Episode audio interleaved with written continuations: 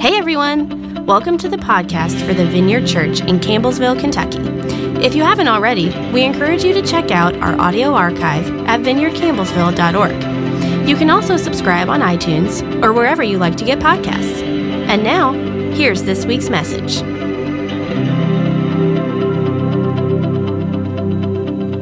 Good morning.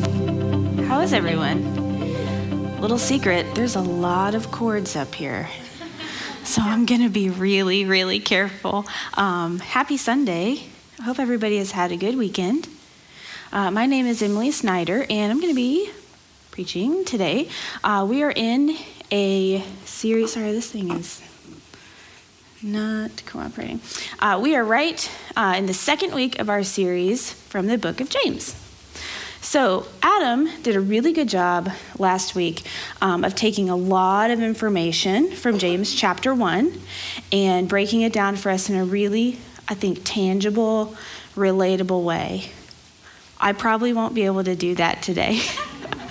I'm going to try, though.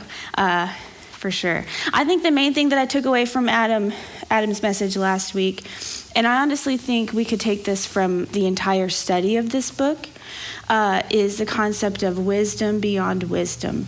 Okay? Uh, so you have what the world says, or the way things look on the surface, and then you have uh, what the kingdom of God actually stands for. If you want to read more like that, anytime Jesus says, You've heard it said, but I say, same thing. Okay, same thing. So today we're going to be moving into James chapter 2. And I want us to kind of keep that wisdom beyond wisdom, or like the counter wisdom concept, in the forefront of our minds as we uh, begin talking today. So we're going to pull up James chapter 2. We're going to actually look at pretty much most of the the, the uh, chapter, but we're going to skip around a little bit. So if we could pull up 14 through 26. Great. So, what good is it, dear brothers and sisters, if you say you have faith, but you don't show it by your actions? Can that kind of faith save anyone? Suppose you see a brother or a sister who has no food or clothing, and you say, Goodbye, have a good day, stay warm, eat well, but then you don't give that person any food or clothing. Well, what good does that do? So you see, faith by itself, it, it isn't enough. Unless it produces good deeds, it is dead and useless. Now, someone may argue some people have faith, others have good deeds, but I say, how can you show me your faith if you don't have good deeds? I'll show you my faith by my good deeds. You say you have faith, for you believe that there is one God. I love this part. Well, good for you. Uh, even the demons believe this, and they tremble in terror. How foolish. Can't you see that faith without good deeds is useless? Uh, don't you remember that our ancestor Abraham was shown to be right with God by his actions when he offered his son Isaac on the altar? You see, his faith and his actions worked together. His actions made his faith complete. And so it happened just as the scriptures say Abraham believed God, and God counted him as righteous because of his faith. He was even called the friend of God. So you see, we're shown to be right with God by what we do, not by faith alone. Rahab the prostitute is another example. She was shown to be right with God by her actions when she hid those messengers and sent them safely away by a different road. And just as the body is dead without breath, so also, also faith is dead without good works. So I remember growing up, um, and I'm going to ask you guys if, if anybody remembers this too. The debate between um, faith and works was always kind of like lurking around the corner. Does anybody else like remember debating this in their youth? I did. I don't know if it's because I grew up in Baptist world and that's just what we did back in those days. I don't know. Uh, could be. I asked my husband, Dusty, if he remembered this, and he was like, oh, yeah, totally. So for him, here's what it looks like. He said he remembered just being told, you can't work your way into heaven. Jesus paid it all, which is true. Okay, not up here to refute that. Uh, for me, here's what this looked like, and it's a little embarrassing. And I think maybe my parents are watching on the live stream, so like I'm just gonna admit a little something, maybe some angst of my youth that they maybe didn't know. Um, but my dad worked uh, at the church where we attended. He actually still works there to this day. And so, of course, if you grow up as a staff member's kid, you're at church always, okay? Um, and so I always felt like, ooh, my parents just care about my works. They don't care about my faith. Well, they're just making me go to church all the time to, to show, show off my good works. it's not how that was really perceived, but that's how I felt. Um, so, I don't really understand why, but we often try to rationalize like why we feel like we're lacking in one department or the other.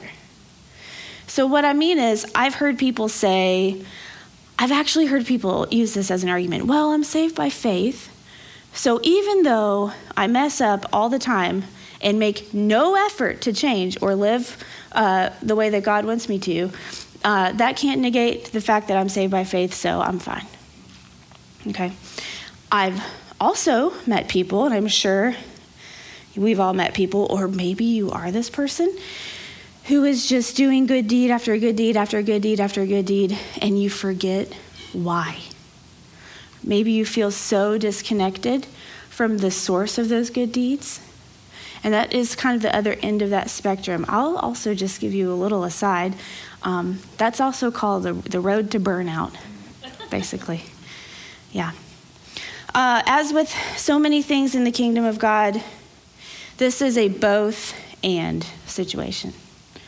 So, um, for some reason, this, this, chapter is really rich in content, and we're going to get to more of it, but I couldn't stop thinking about that very last verse. Seth, can you pull up that very last verse, verse 26?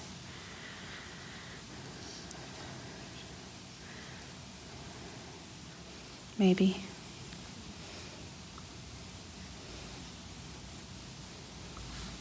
Just as the body is dead without breath, so also faith is dead without good works. Um, does anybody ever have this happen where maybe for a long course of time you just kind of start meditating on the same thing uh, over and over? I feel like you know it's just the Lord speaking in a really long, long stretching way. Well, for me this year, I've been hearing the phrase "breath" or "breath of God" everywhere it's actually been really sweet, especially because a lot of things this year have not been very sweet, right? Uh, and it reminded me of a conversation that I had with my children. So, back in April, when everybody was supposed to be staying home, you know, we would go for drives. And we didn't go anywhere. We was just like had to get out of the house, okay? Uh, and for some reason, I don't know why, my kids at the time were three and five they're much older now. They're four and six. Um, but they were three and five, and they were in the back seat of the car, and they were talking about skeletons. Again, I don't know. And my daughter, um, if you've never like had a conversation with her, is very she's i told my husband last night she may be the most matter of fact person i've ever met like not just child but ever and she goes yeah mom but you know skeletons, if they don't have like blood or if they don't have like flesh on them, then they're just like dead and they can't come back to life, right? And I was like, well, here we go. Because there is a story in the Bible where some skeletons come back to life. So I thought, all right. So I proceed to tell them about Elijah in the Valley of the Dry Bones. And we get home and they ask to read it, which we did. I'm not going to read it right now, but I'm going to tell the story because it's kind of blown my mind this whole year. So the Lord takes the prophet up to uh, a valley, right? And there are dry bones scattered all over the place. They have been there for so long that they've, the Bible says they've been bleached by the sun. And the Lord tells him to prophesy to the bones that they'll stand up and come back to life. So Elijah does, and the Lord does it right? The bones stand back up. And it says that he puts muscle and like skin back on these bones. It's bizarre. It's just bizarre. Uh, but then he notices something. They're still not alive. What are they missing? Breath. So, God says, Well, prophesy to the breath and tell, him, tell it to enter the bodies, and then they'll come to life. So, Elijah does, and the bodies come back to life. Uh, I don't know why. That's just been in my mind for the past eight or nine months. Um, but here's another really beautiful facet of that. The breath became proof that the bodies Elijah saw in front of him were actually alive. And I think it's really beautiful poetry that James is saying the good works that we do are proof that the faith we have is actually alive. See, those bodies were just muscle and bone and sinew until God breathed on them. And our faith, we can think of it the same way, is just muscle and bone and sinew until it starts producing those good works. So, to put it another way, um, good works and faith aren't two separate concepts. Like, you don't have to choose to be good at one or the other, like I thought you had to do when I was in high school. um, good works are the proof of a faith that's fully alive. Just as the fact that you're sitting here in these chairs, even with a mask on, breathing, shows us that you are fully alive. And I don't want us to get this confused because some people define their good works by things that they don't do, right? So I'm just going to throw out some examples. Uh, I don't lie. I don't drink, or I don't drink too much, right? Um, I don't make my family miserable. I don't vote for a certain political party or this political party. Um, I don't cheat. You could fill in your own things here that people don't do. But to that I say, like, those are just abstentions, right? Um, dead bodies don't do very much either. So here's my question this is where the rubber hits the road. Um, how can we take faith and good deeds and start like walking it out, right? And here's what I'm becoming increasingly what I'm desiring more in my life. I want to become awake to a reality that is measured by the kingdom of God. And the wisdom beyond wisdom that we find in the book of James is true reality as measured by God. And I think this is really timely because we've never really lived in a more uh, reality skewed time. Have you found yourself uh, in the past few months asking, is that real? what what is real? Because what I thought was real, everybody else is telling me is not real. Or what I don't think is real, everybody's saying, no, that's a thing. And I don't know. The, the, the short answer is, I don't know anymore. So I want for my reality to be measured by what the kingdom of God says. So we're going to use uh, the beginning of James chapter 2 as an example. Um, can you pull up 1 through 7? Here we go. My dear brothers and sisters, how can you claim to have faith in our glorious Lord Jesus Christ if you favor some people over others? For example, suppose someone comes into your meeting dressed in fancy clothes and expensive jewelry, and another comes in who is poor and dressed in dirty clothes. If you give special attention and a good seat to the rich person, but you say to the poor one, you can sit over there, or even worse, you can sit on the floor. Well, doesn't this discrimination show that your judgments are guided by evil motives? Listen to me, dear brothers and sisters. Hasn't God chosen the poor in this world to be rich in faith? Aren't they the ones who will inherit the kingdom he promised? to those who love him? Hmm. But you dishonor the poor. Isn't it the rich who oppress you and drag you into court?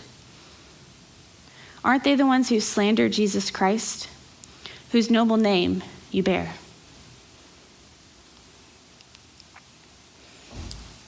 So, in this beginning of the chapter, we're warned about showing favoritism to the rich folks versus disdain uh, for the poor. And on the outside, like we can all probably agree, oh yeah, we should treat people equally, of course, right? Um, I don't think anybody would actually say, no, we should for sure show favor to one status over the other. Maybe you, maybe, maybe but I don't. Um, so, but my question is though, what does your reality actually look like? What do you actually do? Um, sometimes when studying and reading the Bible, I find it helpful to like insert myself into a narrative. Um, so, really, you could ask yourself here when is a time that I've been treated with favor because of my status? Or when is a time that I have been treated poorly because of my lack of status? Uh, when I asked myself these questions, I came up with a really silly example, so I'm going to share it right now. Um, okay, so a little bit about me. As a kid, sorry, mom. She's for sure watching this, and I'm telling all these stories. Um, I had a really interesting upbringing. My dad was a director of a campground surprise, it was a Baptist campground. We were super deep in the Baptist world. And so he was in charge of this really huge uh, Baptist campground, and that's where I lived. So preschool through fifth grade, I lived at camp. And it was pretty cool, not gonna lie. Um, in the summers, especially as my brother and I got older, my mom's a teacher. So in the summers, she would actually uh, work down in the kitchen with the other camp staff, like cooking meals for all the campers, because it was our very busy season during the summer. So my brother and I were given a walkie talkie and two rules. The rules were don't go swimming alone, like in the swimming pool, and if you get lost in the woods, just stay there and your dad will find you. Those were the only two rules that I can remember. Um, so, being a camp director's kid in the summer, in my mind, as a kid, was the coolest. Okay? So if we wanted to eat, for instance, we just walked on down to the cafeteria where I could just, I don't know, go back into the kitchen, right? And get my plate that my mom had fixed for me, or even, if I dare, cut in line, right? Because I was the camp director's kid. Uh, we also, in the evenings, when all the campers were going to go do their like kumbayas or whatever, that we would all go down, like they I say we, like I was part of the staff. See, status, I thought I was. Um, we would all go down to the pool and go swimming in the evenings. Uh, I think this is where my love of a night swim started. How many of you love a good night swim? Oh, it's so great. Um, and I would, I remember like being in the pool, swimming around, and seeing all these campers walk by and just kind of being like, you know, hey. um, but then the time came where I was able to attend camp. Now, I was part of what uh, was known as the Christian Girl Scouts, aka GAs. Any former GAs in here? I see you, Hannah. All right. Lori. Girls in Action, okay? And the camp that was held was actually held at the camp where I lived. So I remember packing up my bags and going to check into one of the cabins, the very cabins that I would like help my mom clean, right? Uh, and became a camper. So then I had to do things like wait in line for food. And then I'd see like my brother go get his own food and just, you know, whatever, and sit at the staff table. And I had to sit with all the campers. And then I would have to go do my kumbayas and pass everybody in the pool and just be like, oh my gosh, all right, this isn't as fun, right? Not having that status, it's not as fun at all. Um, and I will, my mom confirmed I only went one year. Just so, so you know. Um, so I think this is a really silly story, but uh, in truth, what James is talking about is like much more serious because what he says happens when we show favoritism over one status from the other is we're revealing the evil motives or the evil judgments of our own heart. I really love how the message version of the Bible refers to the relationship between faith and good works. Uh, this is really beautiful. It's the seamless unity of believing and doing. I believe that we should treat the rich and the poor as equals. What reality am I operating out of, though, when it comes down to it? Uh, is it the world's or is it the kingdom of God's? Because I will tell you right now, the two are diametrically opposed. Okay? The way to an alive faith, which is a faith that produces good works, is to look into the perfect law that sets us free and internalize not only what it says, um, but how it is played out in the reality of the kingdom in our world. It's the same thing as Adam talked about last week. If you look into a mirror and then you walk away and you forget what you look like, you have like the knowledge, but can you put it into action?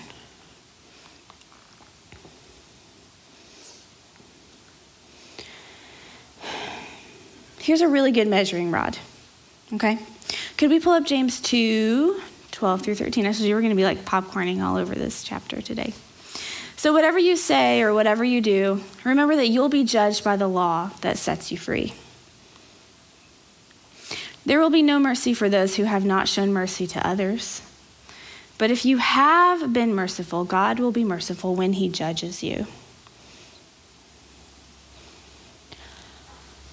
Here's the thing mercy triumphs over judgment.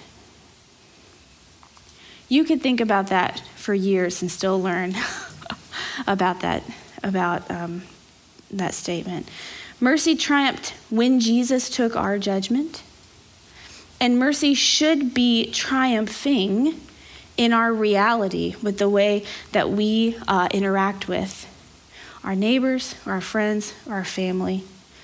Mercy triumphing over judgment is reality as measured by the kingdom of God. I think that runs counterintuitive, not just to our human nature, but to our culture as a whole. And I actually talked about the this the last time I spoke, which was not even, I think it was like last month. Um, so here's what we do, right? We cancel people. That is judgment over mercy, right? Uh, we call them to the mat on social media. Christian Twitter loves to do this, right? That is judgment over mercy. We show favoritism to the rich over the poor or to those with a higher status than others. That is judgment over mercy. We love ourselves and hate our neighbor, or we hate both ourselves and our neighbor. That is judgment over mercy. Here's a big one we refuse to forgive. That may be the way a kingdom has come in your life, but it's not the kingdom of God. Those things may be reality for you. It may actually be what you do, um, but it's not reality as measured by God's kingdom. In kingdom reality, mercy, mercy triumphs over judgment, not just for like our eternal selves, thanks to the kindness of Jesus, but uh, in our relationships and in our interactions with others.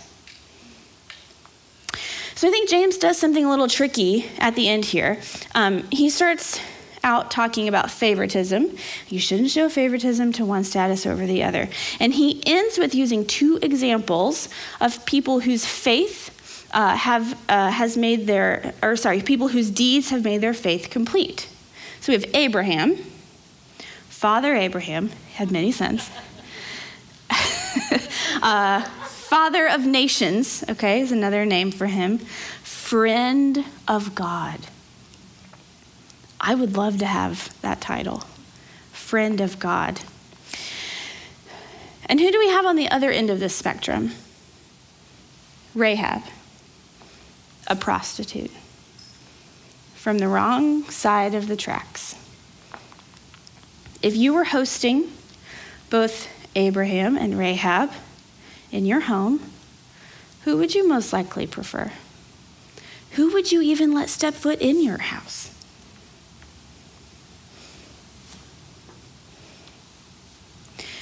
Here's Rahab being held up in the same place of honor as Father Abraham. And whose reality is that? Like, where does that happen? This sure wouldn't happen here. Not even in the church world. It can only be the kingdom of God's. So, I want to leave you this week with a question. Think of the reality of your life. How is it currently being measured? How are you currently measuring it? Uh, how is it aligned or misaligned with the kingdom of God? My honest answer, you ready? There are several areas where I am praying and asking the Lord to realign into his reality. It's like okay to do that. Okay? And the really good news here is it's never ever too late to ask. It's never too late to ask for some new measuring tape, right? Um, or for realignment. And it's also, after asking, never too late to receive it as well. Thanks again for stopping by the podcast of the Vineyard Church in Campbellsville, Kentucky. If you'd like to keep up with what's happening at the Vineyard, you can follow us on social media. Until next time.